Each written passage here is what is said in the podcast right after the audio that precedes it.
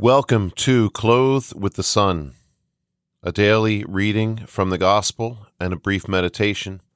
I am James Thomas. Today is Wednesday. It is March 22nd, 2023, the Wednesday of the fourth week of Lent. Today we read from the Gospel according to St. John. Jesus answered the Jews, My Father is at work until now, so I am at work. For this reason, they tried all the more to kill him, because he not only broke the Sabbath, but he also called God his own Father, making himself equal to God. Jesus answered and said to them, Amen, amen, I say to you, the Son cannot do anything on his own, but only what he sees the Father doing. For what he does, the Son will do also. For the Father loves the Son and shows him everything that he himself does and he will show him greater works than these, so that you may be amazed. For just as the Father raises the dead and gives life, so also does the Son give life to whomever he wishes. Nor does the Father judge anyone, but he has given all judgment to the Son, so that all may honor the Son just as they honor the Father. Whoever does not honor the Son does not honor the Father who sent him. Amen, amen, I say to you, whoever hears my word and believes in the one who sent me has eternal life, and will not come to condemnation, but has passed from death to life. Amen, amen, I say to you, the hour is coming and is now here when the dead will hear the voice of the Son of God, and those who hear will live. For just as the Father has life in himself, so also he gave to the Son the possession of life in himself. And he gave him power to exercise judgment, because he is the Son of Man. Do not be amazed at this, because the hour is coming in which all who are in the tombs will hear his voice and will come out. Those who have done good deeds to the resurrection of life, but those who have done wicked deeds to the resurrection of condemnation. I cannot do anything on my own, I judge as I hear, and my judgment is just because I do not seek my own will, but the will of the one who sent me. So, as we meditate on today's gospel reading, this is no simple little story here. This is not merely, so, I mean, all the gospel passages are amazing and deep, and there's so much you can say about them. But we are getting to that point in Lent where now Jesus, we're reading from the gospel according to John, and Jesus is spelling out who he is, what his mission is, all about his relationship with the Father. And um, it's pretty amazing. It goes very deep. It reveals a lot to us. See, John's gospel was written later than what we call the three synoptics Matthew, Mark, and Luke. Matthew, Mark, and Luke tell the story. Written by people that knew Jesus. Well, Luke never met Jesus. Mark, we believe, did, but he was a younger disciple that kind of came to the fore later. But they wrote their Gospels basically recounting the stories, recounting the major sayings of Jesus, his parables, whereas John goes deep. It's not saying that John was making this up and he needed more time. No, these are the things that Jesus did and said, but he took time to meditate on them. He took time to pray about how to arrange his gospel, how to write it. John's gospel has many unique and wonderful sections. We have John chapter 6, the bread of life discourse. I am the bread of life, etc. He who eats of me will not perish, but will have eternal life. We have John's prayer for unity at the time of the Last Supper, which is something we all need tremendously to meditate on as there is so much division both in the church and in our families, in how we worship, in whether or not we worship.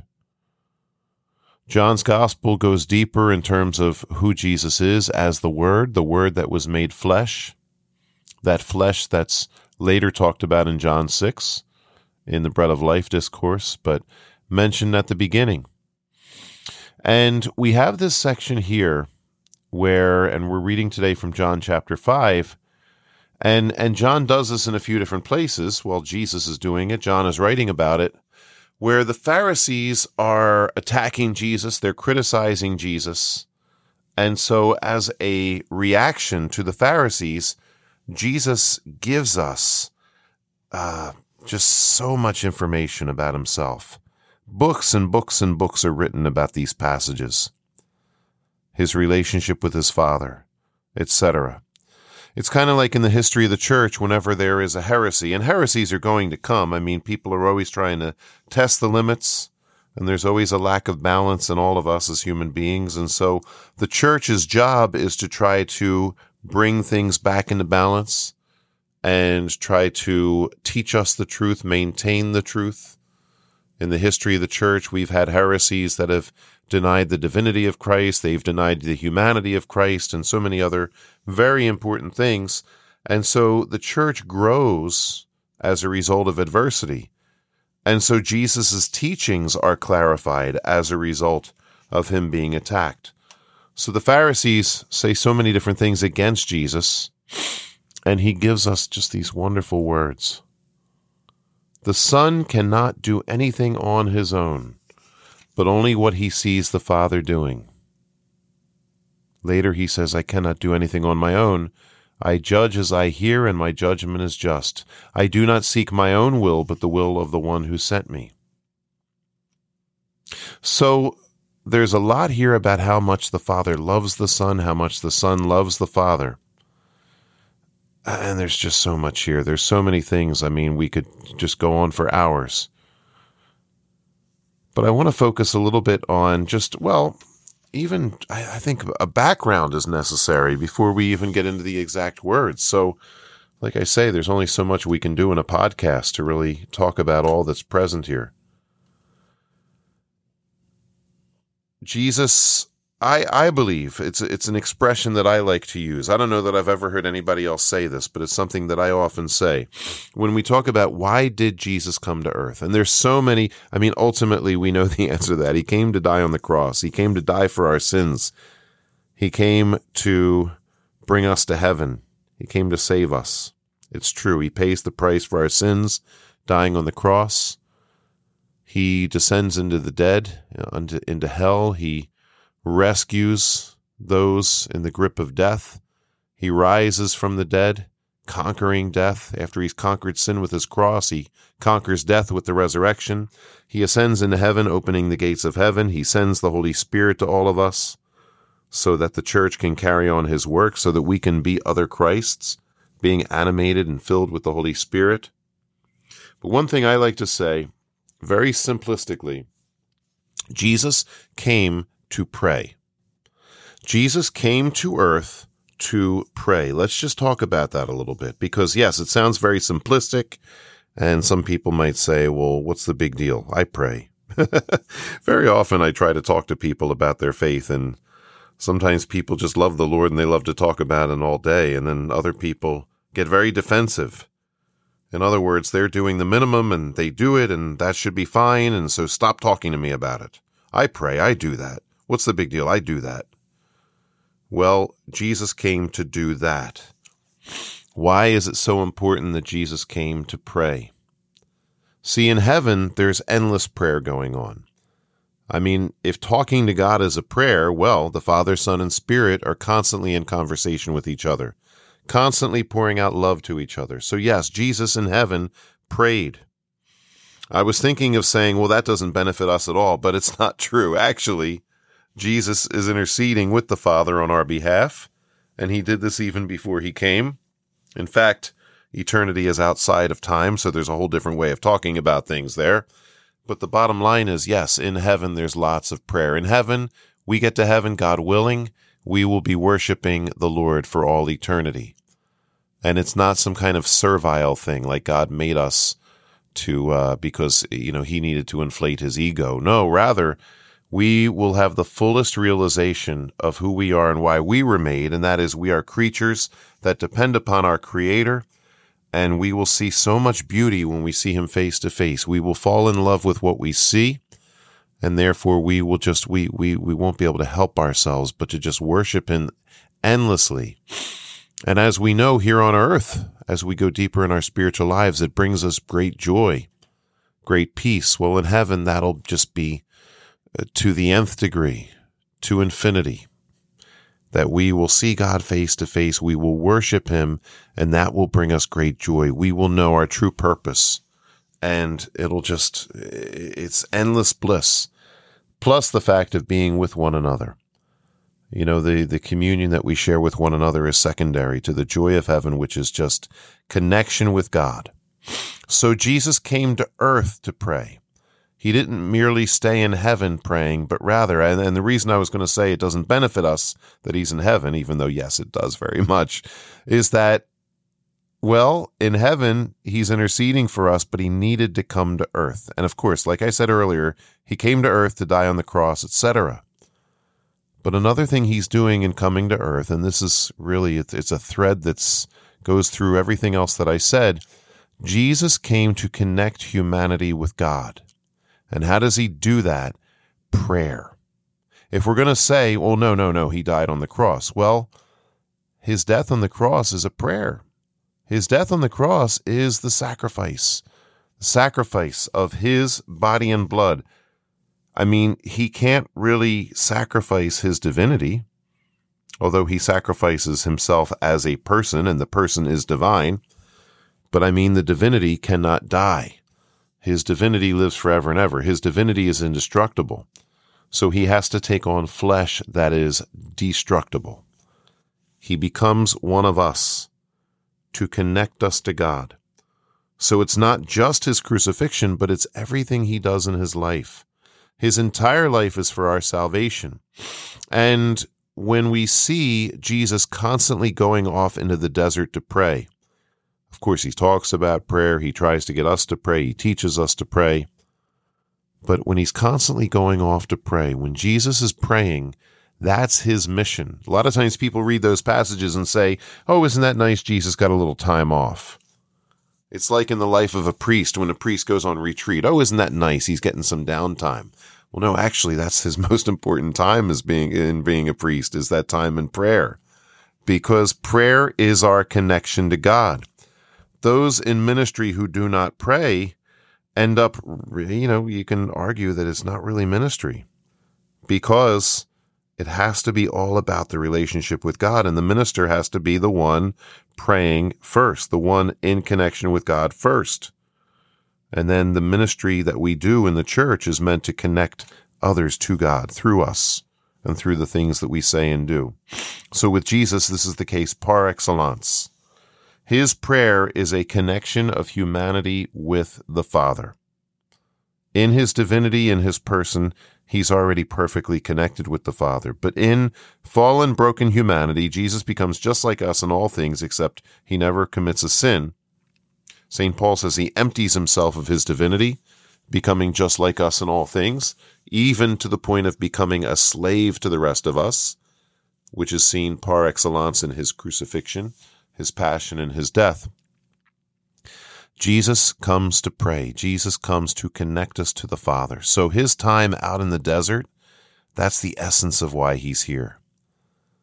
This fallen humanity needs to connect to the Father. So, as Jesus is saying these words, I mean, it's just deep theology here that he's giving us because he's talking as the Son of the Father, the eternal Word, the one who has existed from before time, yet he says all this as man. And so there is a development here. There's a development in him as he has grown in his humanity because he's become just like us. He needs to grow. And then we latch on to him through our faith, through the word, through our sacraments. We connect with Jesus, and then Jesus is the bridge to the Father. Jesus connects us to the Father. So when he says, I cannot do anything on my own, it's true. This is why he was anointed with the Holy Spirit in his humanity. This is why the Father speaks on his behalf both at the baptism and at the transfiguration. But who knows what Jesus' prayer life was like? I mean, that's going to be one of the mysteries that gets revealed to us when we go to heaven, just to better understand not only the Father and the Son in heaven and how they're connected. I mean, that's the ultimate goal to be wrapped up into that. But even in Jesus' humanity, imagine the depth, the intensity of his relationship to the Father, which he's working on through his life. It's it's not just perfect right from the start. Of course, it's perfect. I know I have to be careful how I say things theologically, but what I mean is it's always growing, it's always advancing, it's always uh, expanding because he's praying for us. He's trying to draw all of us into it. So as he grows as a man in his humanity, he's growing in his relationship with the Father. Isn't that amazing? And we are invited into that. So he does what he sees the Father doing. Well, wow, what a packed statement. Because what does the Father do? The Father gives life. The Father loves. The Father sacrifices. He pours out his life into us, and very specifically, he sends his Son. So, in a sense, that is a sacrifice. Even though the Father remains in heaven, you know, in a sense, Jesus remains in heaven as well because he's never separated from his Father. Yet there is a sacrifice that goes on here as Jesus is given for humanity. Jesus ultimately is broken and bleeds and dies for humanity. So Jesus imitates his Father, a Father that is insanely generous, infinitely generous. And he goes on to talk more specifically about it. The Father raises the dead, the Father gives life, and so the Son is able to give life. He's referring to his healings, but the bigger picture that they point to, and that is our salvation. And Jesus talks about eternal life. There's so many things here raising the dead. It's his mission. So Jesus loves his Father. He prays to the Father. He connects to the Father. He imitates the Father. We can talk about how children are so impressionable and how they imitate what they see their parents doing, what they see other adults doing. When I was a little kid, I used to hold my arm in a certain way while I sucked my thumb. I was, I don't know, two years old, three years old. It was because I used to watch my grandfather smoke his pipe. And as he held the pipe with his right hand, he would hold his right shoulder with his left hand. So I would stand there and I would suck my thumb in the same posture as my grandfather. We think, do, do we ever think that kids don't see everything that we do and imitate? So we, we imitate. Jesus is the Son of the Father. Jesus sees the Father, and through his prayer, through his connection in prayer, when he's going off to the desert and all these other times, he's connecting to the Father, he's imitating the Father. He's becoming in his humanity more and more one with the Father so that we can become more and more one with the Father. What does this mean for us? It means so many things. It means the meaning of my life and your life is to connect to the Father through Jesus. It means the meaning of your life and my life is to also do what we see the Father doing, to connect with God through Jesus. The Holy Spirit is sent for this purpose. The Holy Spirit is all wrapped up in here too. And we're going to see Jesus talk about the Spirit as well. There's so much in John's Gospel. And this is all about the truth. So we can go on and on. I think I'm going to wrap things up right about here.